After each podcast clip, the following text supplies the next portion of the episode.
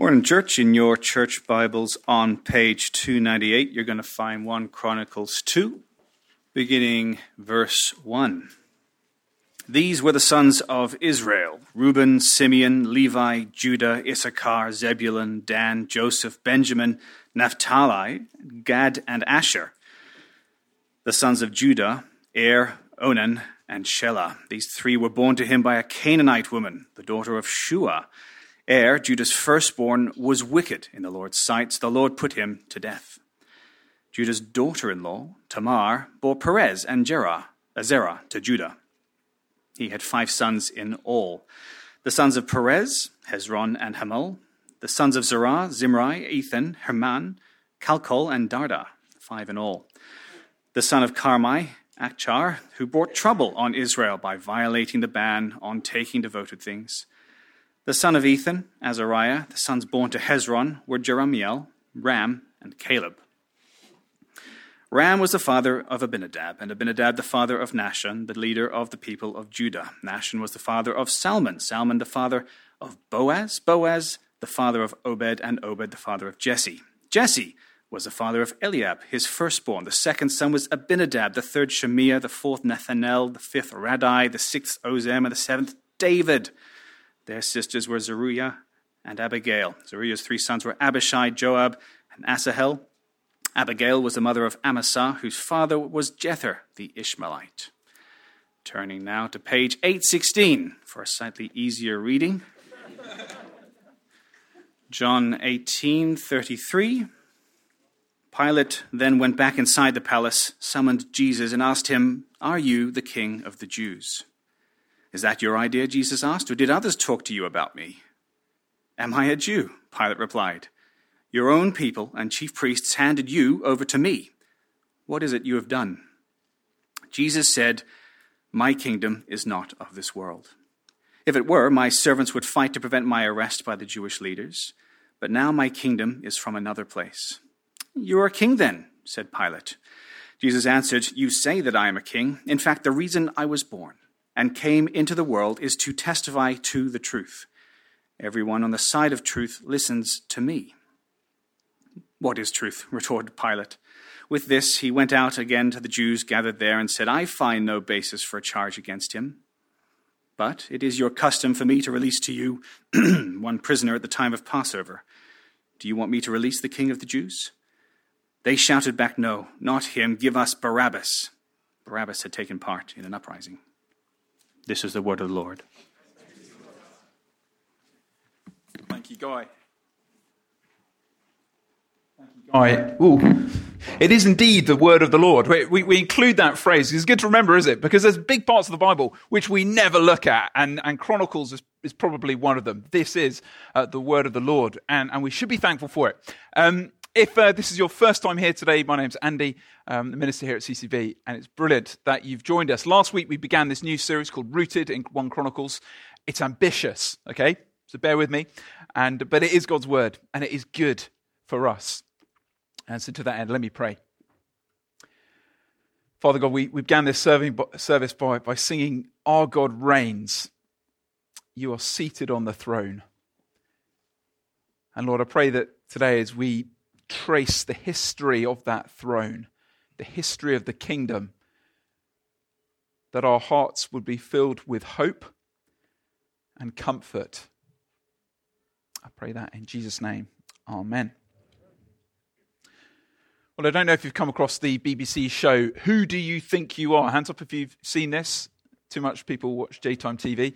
Um, it's good to know. Well, it, it's a firm favourite. Celebrities go on the show and they sort of trace their own family histories. And, and everyone goes on the show. It's quite funny. Everyone goes on the show hoping they're, they're going to hit the sort of the genealogical jackpot.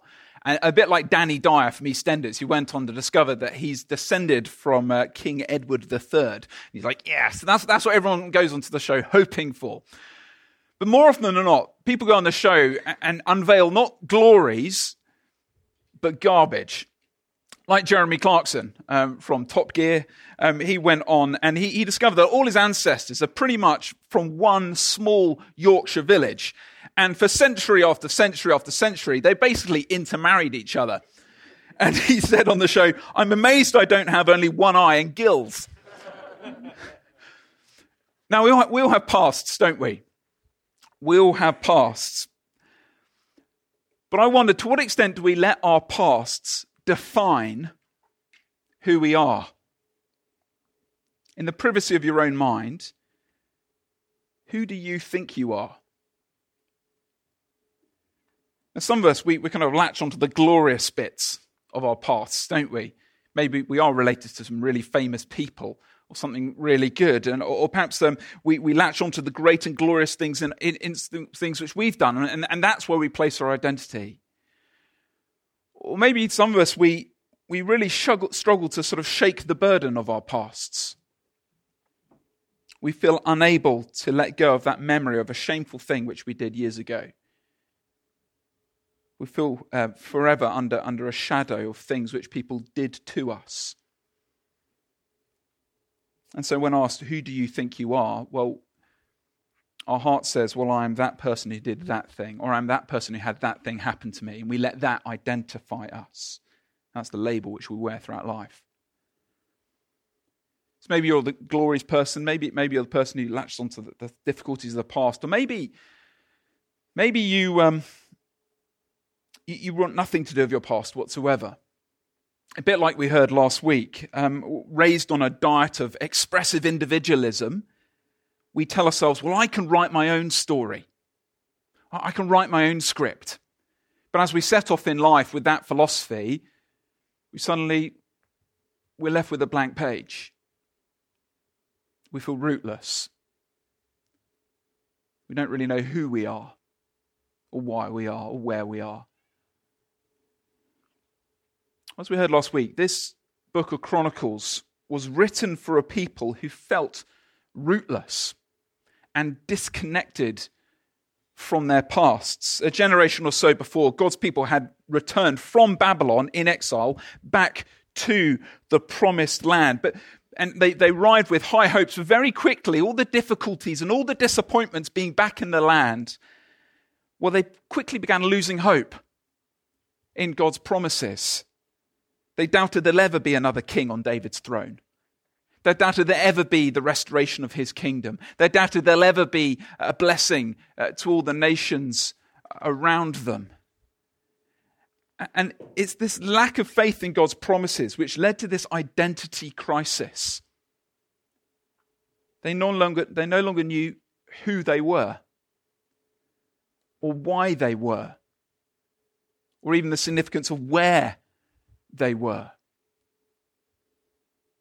So, in the midst of this national identity crisis, the chronicler, we don't know his name, but the chronicler decides to retell all of Israel's history because he wants to help his generation. He wants to let them know, he wants them to see just how rooted they really are. They might feel small and fragile like that seedling, but they have deep, deep roots.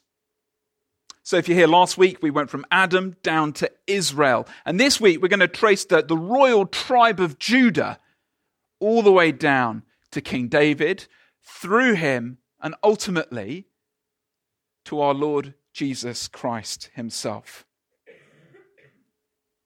And, friends, my hope and my prayer is that all of us here today would learn to shift our identities off our own personal glories off our shameful pasts and instead sink our deep roots deep into who Jesus is and what he has done for us. Okay, that's the plan. That's the aim. So you'll notice on your handouts, you might have a little handout. You're sitting on it. You would have been given it on the way in. Do flip that over if you want to follow with. If you want to make notes, um, please do that. But let's begin by tracing the prophecy of the King. Now, the really funny thing when you, when you begin tracing Jesus' family tree is that there are moments of glory, but also there is a lot of garbage. So pick it up, chapter 2, verse 1. Chapter 2, verse 1. Do open up your Bibles again if you've uh, lost the place. Chronicles 2 1. It says this These were the sons of Israel Reuben, Simeon, Levi, Judah. Issachar, Zebulun, Dan, Joseph, Benjamin, Naphtali, Gad, and Asher.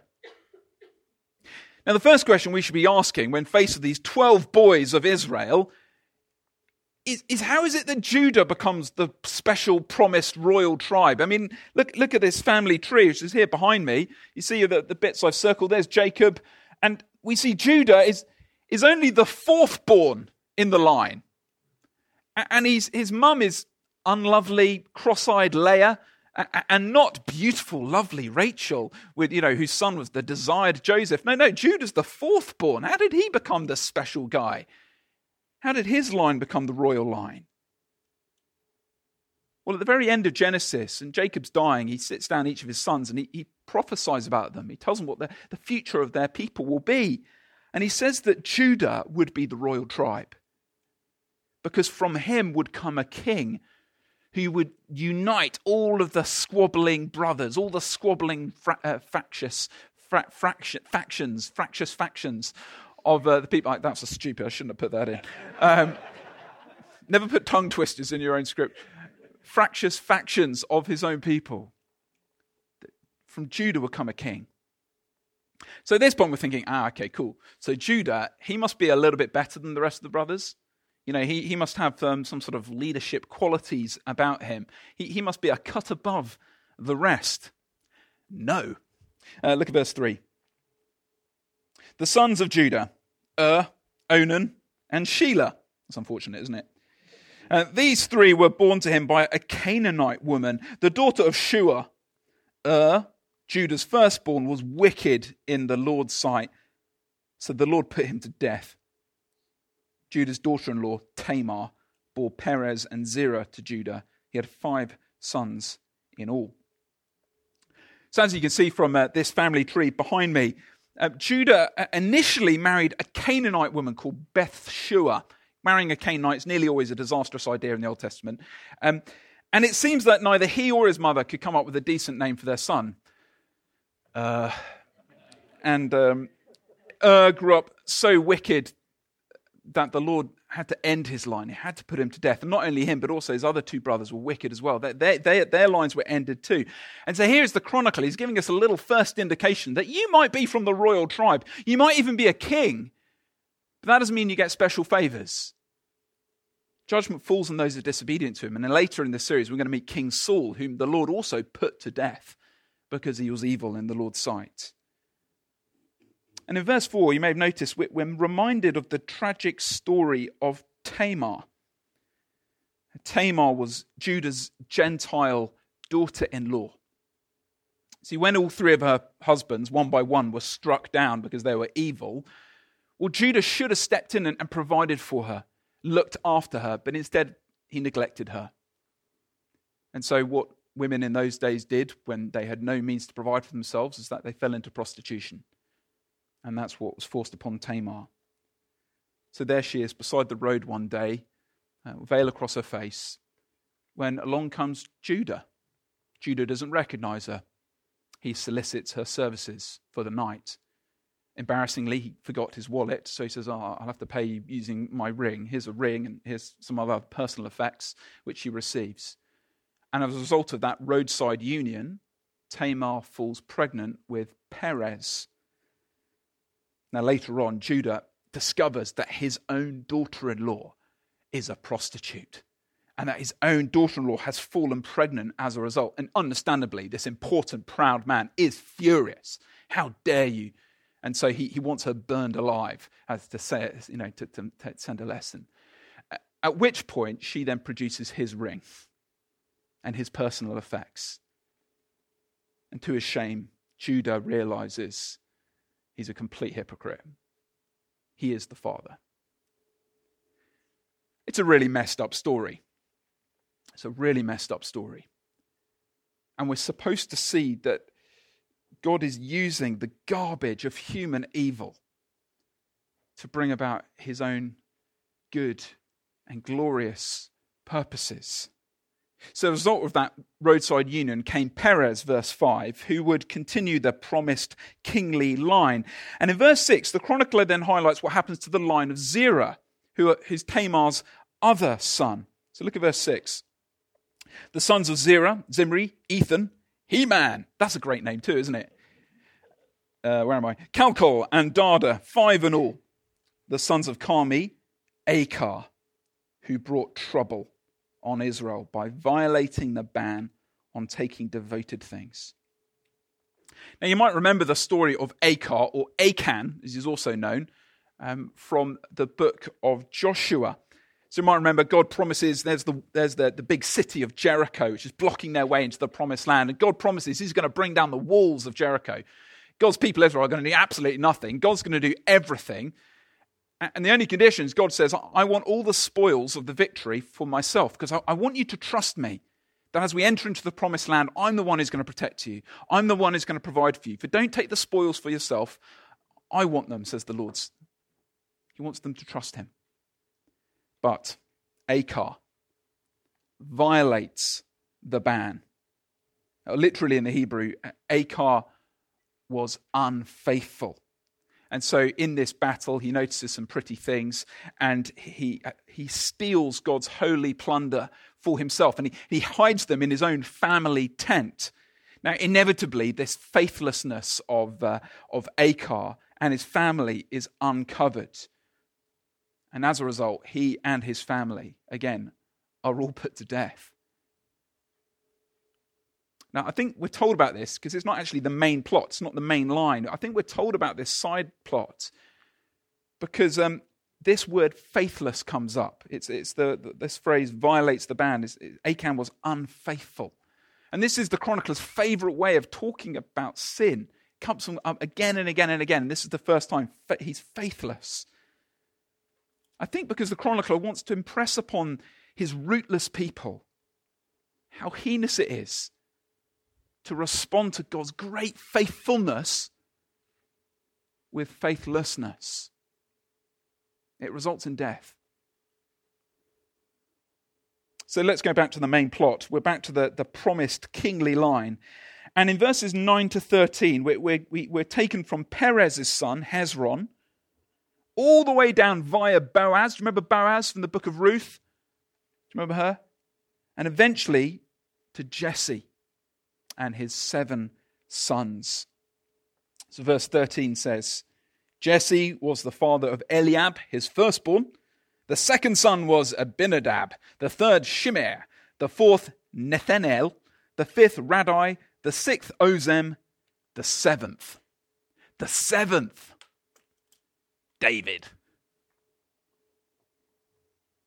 You might remember the story from, um, from Sunday school when uh, the prophet Samuel is sent to the little town of Bethlehem because God says, out of this little town is going to be a king. So he goes to the house of Jesse, and, um, and Samuel, the prophet, one by one, you know, meets the sons of Jesse, and each of them are just the enormous beefcakes of men, like Ransford here. You know, each of them are, I'm sorry, I picked on you, you know, enormous, impressive, strong, tall men. And one by one, as Samuel goes down the line of his sons, he's like, nope, nope, nope, nope, no. And he's, Samuel says, you got any others?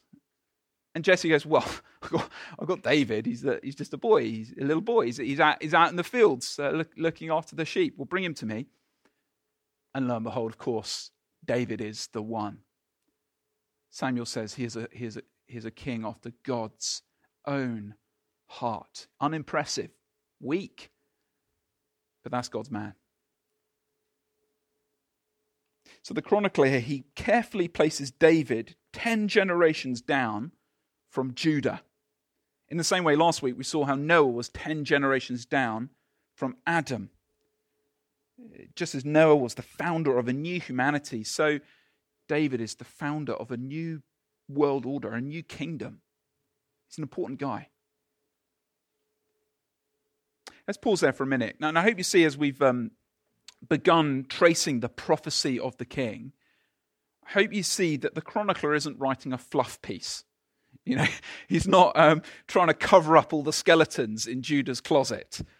In fact, he's doing the opposite, isn't he? He's going out of his way to expose all the embarrassing stories. That he highlights the sinners, the weak people, the unexpected people, the du- people with dubious mixed origins, he highlights them. Why? Well, a few years ago, I came across a couple of artists called um, Tim Noble and Sue Webster. They're sculptors, but instead of working with stone or clay, they work with household rubbish. And uh, one of their pieces, got it here, is a bunch of beer cans stacked up on a table. They're, they're riddled with bullet holes. It's, it's garbage, it's unimpressive. And yet they then shine a light at a very low angle. And out of the garbage comes a glorious New York skyline. And there's a, another similar piece about a, a pile of refuse sacks with fast food, and then again, foreshadowing, they're transformed into two sky gazing lovers. Do you see that? I think that's what the chronicler is doing here. He wants us to see that God's glorious kingdom purposes are being worked out in the garbage of human evil. Now, this might come as a surprise to us, particularly if we're newer to Christian things, but the Old Testament is not primarily a morality tale telling us to go and be like these people or don't be don't, don't do what those people did it's not primarily about that and that probably might reassure us given some of the horrific stories we've heard already this morning but the purpose of the old testament is ultimately to foreshadow jesus christ and that's why as you turn the page from Chronicles, the last book of the Old Testament in the original order, into the New Testament, we meet Matthew. Matthew's gospel, how does it begin? Well, Matthew basically steals the chronicler's homework. He, he copy and pastes this entire section and plops it straight on page one of Matthew's gospel. Why? Because as he traces the ancestry of Jesus Christ, he wants us to see that the garbage of human evil is being used to bring about God's good and glorious kingdom purposes. So, in other words, we might put it this way the family Jesus comes from shows us the family that he came for. The family Jesus came from shows us the family he came for. The good news, as we've heard already this morning, is that Jesus Christ came to call sinners weak people, unexpected people, people with messy and mixed up backgrounds. Jesus says, Come. I've come for you. I've come to invite you into my family and into my kingdom. We'll come back to that, circle back around to that thought later on. But let, us keep moving because now the, the chronicler shows us the place of the king. Now, this has been a bit of a puzzle for me in, in my prep uh, this week because the, the, main story of, of, David's family, family tree, it kind of gets postponed till chapter 3. But before then, we're made to follow a seemingly random subplot, namely the exploits of Hezron's two other sons, Jerahmeel and Caleb, as you can see them on the, on the family tree behind me. Just two random family lines. Now, the puzzle is why does the chronicler bother including these guys? This isn't the famous Caleb, after whom I named my son, you know, the spy and the giant slayer. No, this is another completely random Caleb who we know next to nothing about. Wondering, why is this here? Nearly the most of chapter 2. Well, I think the answer is the chronicle is telling us the origin stories of all the important places in Judah to where the exiles eventually returned. So here's a map of the, the province of Judah uh, behind me. I've highlighted Jerusalem there, and I've got a game for you. You up for a game? I'm going to read a little bit of scripture, and you've got to try and spot the places on the map. This is, this is called interactivity. We're trying it. Okay, let me pick up verse 50, halfway through verse 50. Uh, you look at the map there, and I'll read. The sons of Hur, the firstborn of Ephrathah, Shobal, the father of Kiriath Jearim, Salma, the father of Bethlehem, and Hareph, the father of Beth Gader or Gedor. The descendants of Shobal, the father of Kiriath Jearim, were Haroah, half of the Manahathites, and the clans of Kiriath Jearim, the Ithrites, Puthrites, Shemaites, and Mishraites. And from them descended the Zorathites and the Eshtaolites. The descendants of Salma, Bethlehem. The Netophathites, Altroth, Beth, Joab, half the Manahathites, the Zorats, and the, clibes, the clans of the scribes who lived near Jabez. The Tiriathites, the Shimeathites, the Sukkothites, and so on and so forth. How many of those names did you spot? Did you get any of them? Okay, one or two. Well, here's the map. There's the answers. Do, do you see what the chronicler's trying to do?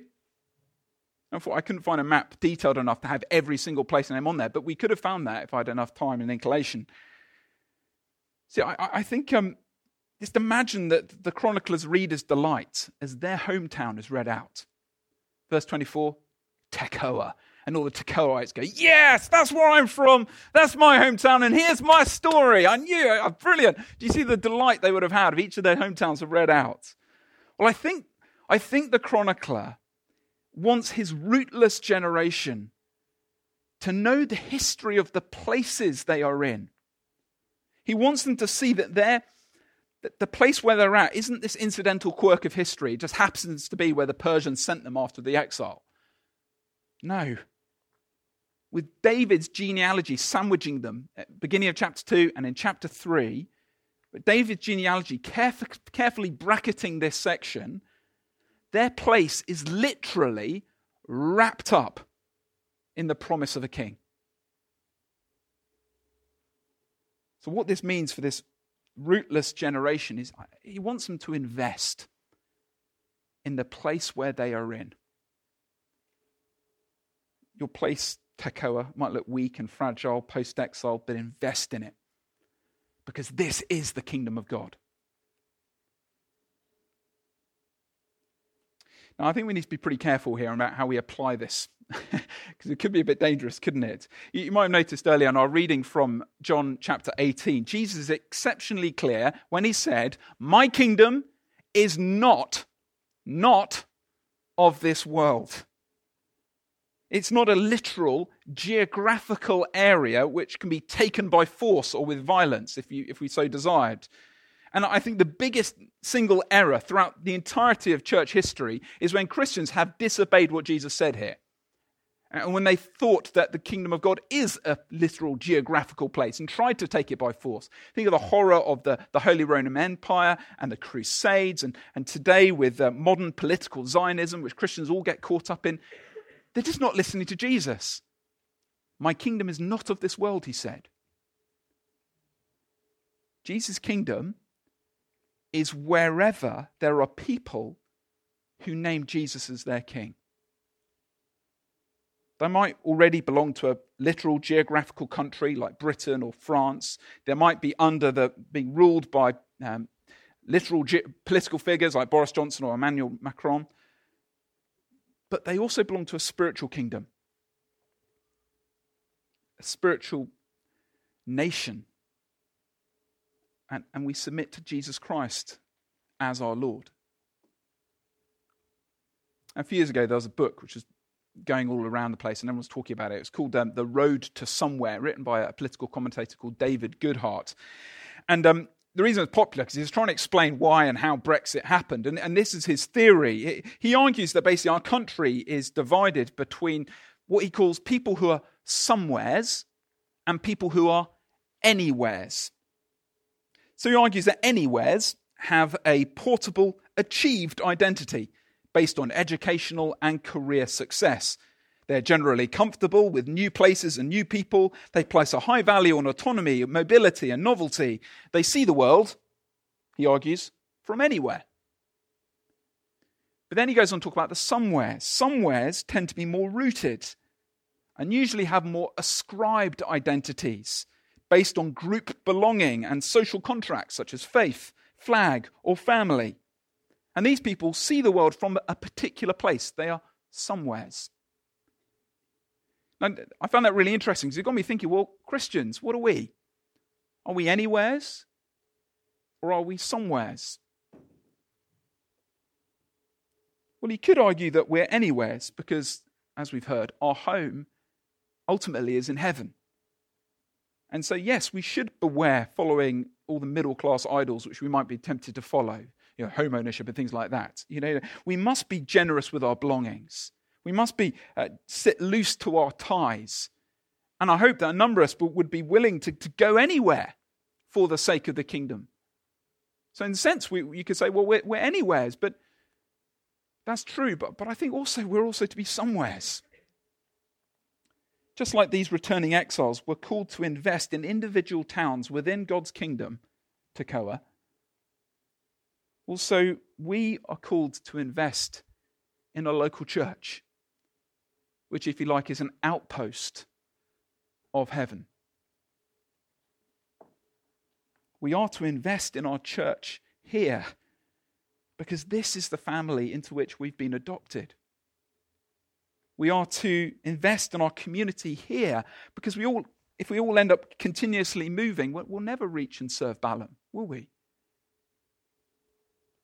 I think in our, in our rootless and endlessly fluctuating culture, we have been given a place.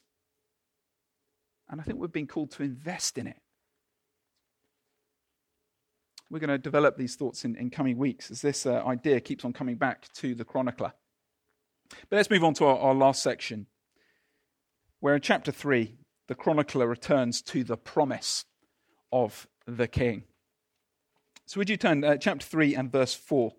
Let me read from there. These six children were born to David in Hebron, where he reigned seven years and six months. David reigned in Jerusalem 33 years.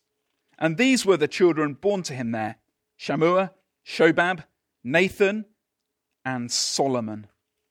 These four were by Bathsheba, or literally in the Hebrew, Bathshua, daughter of Ammiel. So it's springtime, and David's uh, army are away uh, in battle, doing war, securing the kingdom. But, but strangely, in this occasion, King David isn't on the battlefield. Instead, he's just lounging around at home in Jerusalem. And, and one evening, he's taking a, a walk along the rooftops when he spies a beautiful woman bathing. David sends for a servant. Who, who is that? Who is that woman? Bathsheba, comes the answer, wife of Uriah the Hittite. Now, that doesn't deter David. He sends for her, he sleeps with her. Whether she's willing to this or not, I imagine it's quite hard to say no to the king. Um, but just like Tamar before her, Bathsheba or Bathshua falls pregnant. And just like Judah before him, what does David do? he tries to cover it up. He uh, gets Uriah to return to the battlefront to try and sleep, uh, return from the battlefront, to try and sleep with his wife so he can pass off the child as Bathsheba's. That doesn't work. Then he puts uh, Uriah right on the front lines of the battlefield so that he would die, so that he could then claim Bathsheba uh, for himself. And it's because of this act of faithlessness that David's once great kingdom starts to crack and fall apart. And sure enough, um, as you see from the family tree here, uh, Bathsheba's son, Solomon, uh, becomes king. And like his father, he does some really glorious things. He builds a temple, being the highlight of his rule. But like his father, there's a lot of garbage. In his pride, Solomon amasses great wealth and weapons for himself. He even marries a vast array of foreign women who, who lure his heart away to their foreign gods. And because of his faithlessness, God tells Solomon that his kingdom would indeed fall. And sure enough, his son Rehoboam, verse 10, he does exactly that. He, a civil war erupts in Israel, and, and the kingdom is broken into Israel in the north and Judah in the south, a split from which they never really ever recovered. So the rest of this list, as you look on uh, on the uh, the sheet uh, on the, the, family tree there, the rest of this list is just one long spiral of disappointment. And whilst the, the some of the kings were good guys and, and some of them were okay, none of them ma- measured up to, to David in his prime a succession of prophets were sent by God to the kings of, Israel, kings of Judah, calling them back to the Lord, warning them that, that exile would come if they remained faithless, but they didn't listen. And so, verse 17, if you look down, begins ominously. The descendants of Jehoiachin, the captive. For as during Jehoiachin's reign, that King Nebuchadnezzar of Babylon invades Judah, Jerusalem's besieged, the temple Solomon built is torn down, and all the nobility are carried off into exile. And many of them got the pair of scissors to their testicles. They were made eunuchs. And so it looks like the line of David is done and dusted. Jehoiachin the captive. It looks like that's the end of the line. Interestingly, archaeologists have actually um, managed to uh, dig up um, the rations uh, given uh, to King Jehoiachin. They found this somewhere in modern day Iraq. it shows that Jehoiachin um, was king and, and, they had five sons, and he got a measly amount of oil uh, to provide for his annual needs. So it looks like it's game over. It looks like it's game over. But as the chronicler's readers will know, it's not. 70 years later, now under Persian rule, the exiles are allowed to return back home from Babylon, and all the hopes are placed on a chap called Zerubbabel. If we go back to the family tree, uh, a few slides before, you may see uh, Zerubbabel there, uh, two generations down from Jehoiachin. And everyone's hopes are hanging on this guy because they, they, they, think like this is the man who's going to rebuild the temple, and from him would come um, another Davidic line and restore the once great kingdom of God. And even the prophet Zechariah, a book about, about this period, goes to uh, Zerubbabel and says, Look, I know this, this situation is really weak. I know the kingdom is small. I know that the temple we've rebuilt is pretty crummy and pathetic, but from you will come a king, and from you will come international blessing. See, Zerubbabel believed that promise. And he didn't give up kingdom hope. And we know this because of what he called his children. Look down at verse 19. Let's see, it's what Zerubbabel named his kids in light of these promises given to him by the prophet Zechariah. Verse 19, we're, we're told his firstborn is Meshullam, which means restored. Hananiah means Yahweh is merciful. Shelomith, his, the sister, means peace. Hashubah means Yahweh has considered. Ohel means tent of God. Berechiah means Yahweh has blessed. Hasadiah means Yahweh is love. And Yeshub Hesed means covenant love returns. See, Zerubbabel hasn't given up hope. Even though their time and their place was pathetic, Zerubbabel says, No, I believe the promise. And do you know what? The chronicler believed the promise too. And that's why from verses 21 to 24, the chronicler chases the family tree of, of uh, Zerubbabel's children and grandchildren up to the very day when the chronicler puts quill to paper. It's clear that the chronicler himself is longing and waiting for the fulfillment of these promises, for the coming of God's kingdom.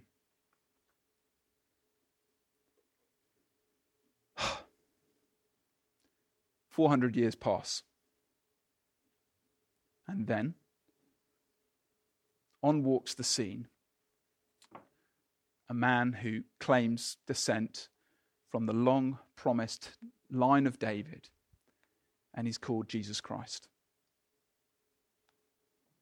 And finally, as we meet this man in the Gospels, finally we meet a king who, unlike the rest, who is faithful.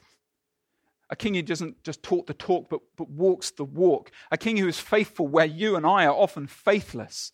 A king who is held in honor, even though you and I are often embarrassed and shamed by our pasts. Here is a king you want to give your life to and want to follow.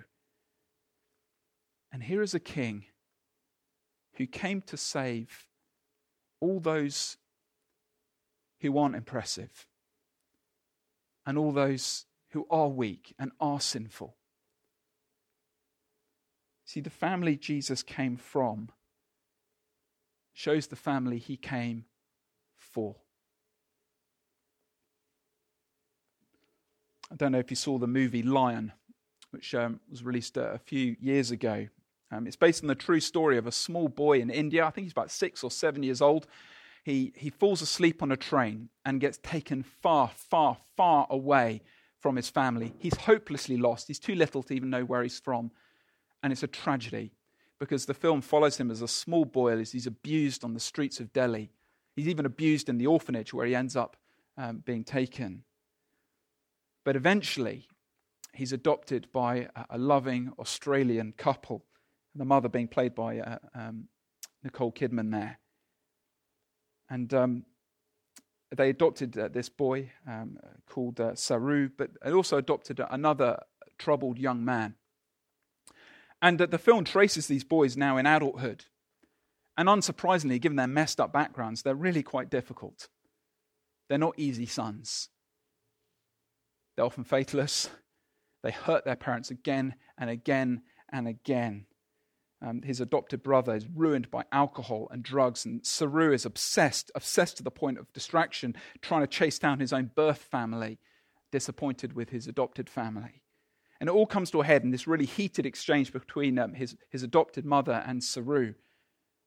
Saroo says in this argument, I'm sorry, I'm sorry that you couldn't have your own kids. What are you saying?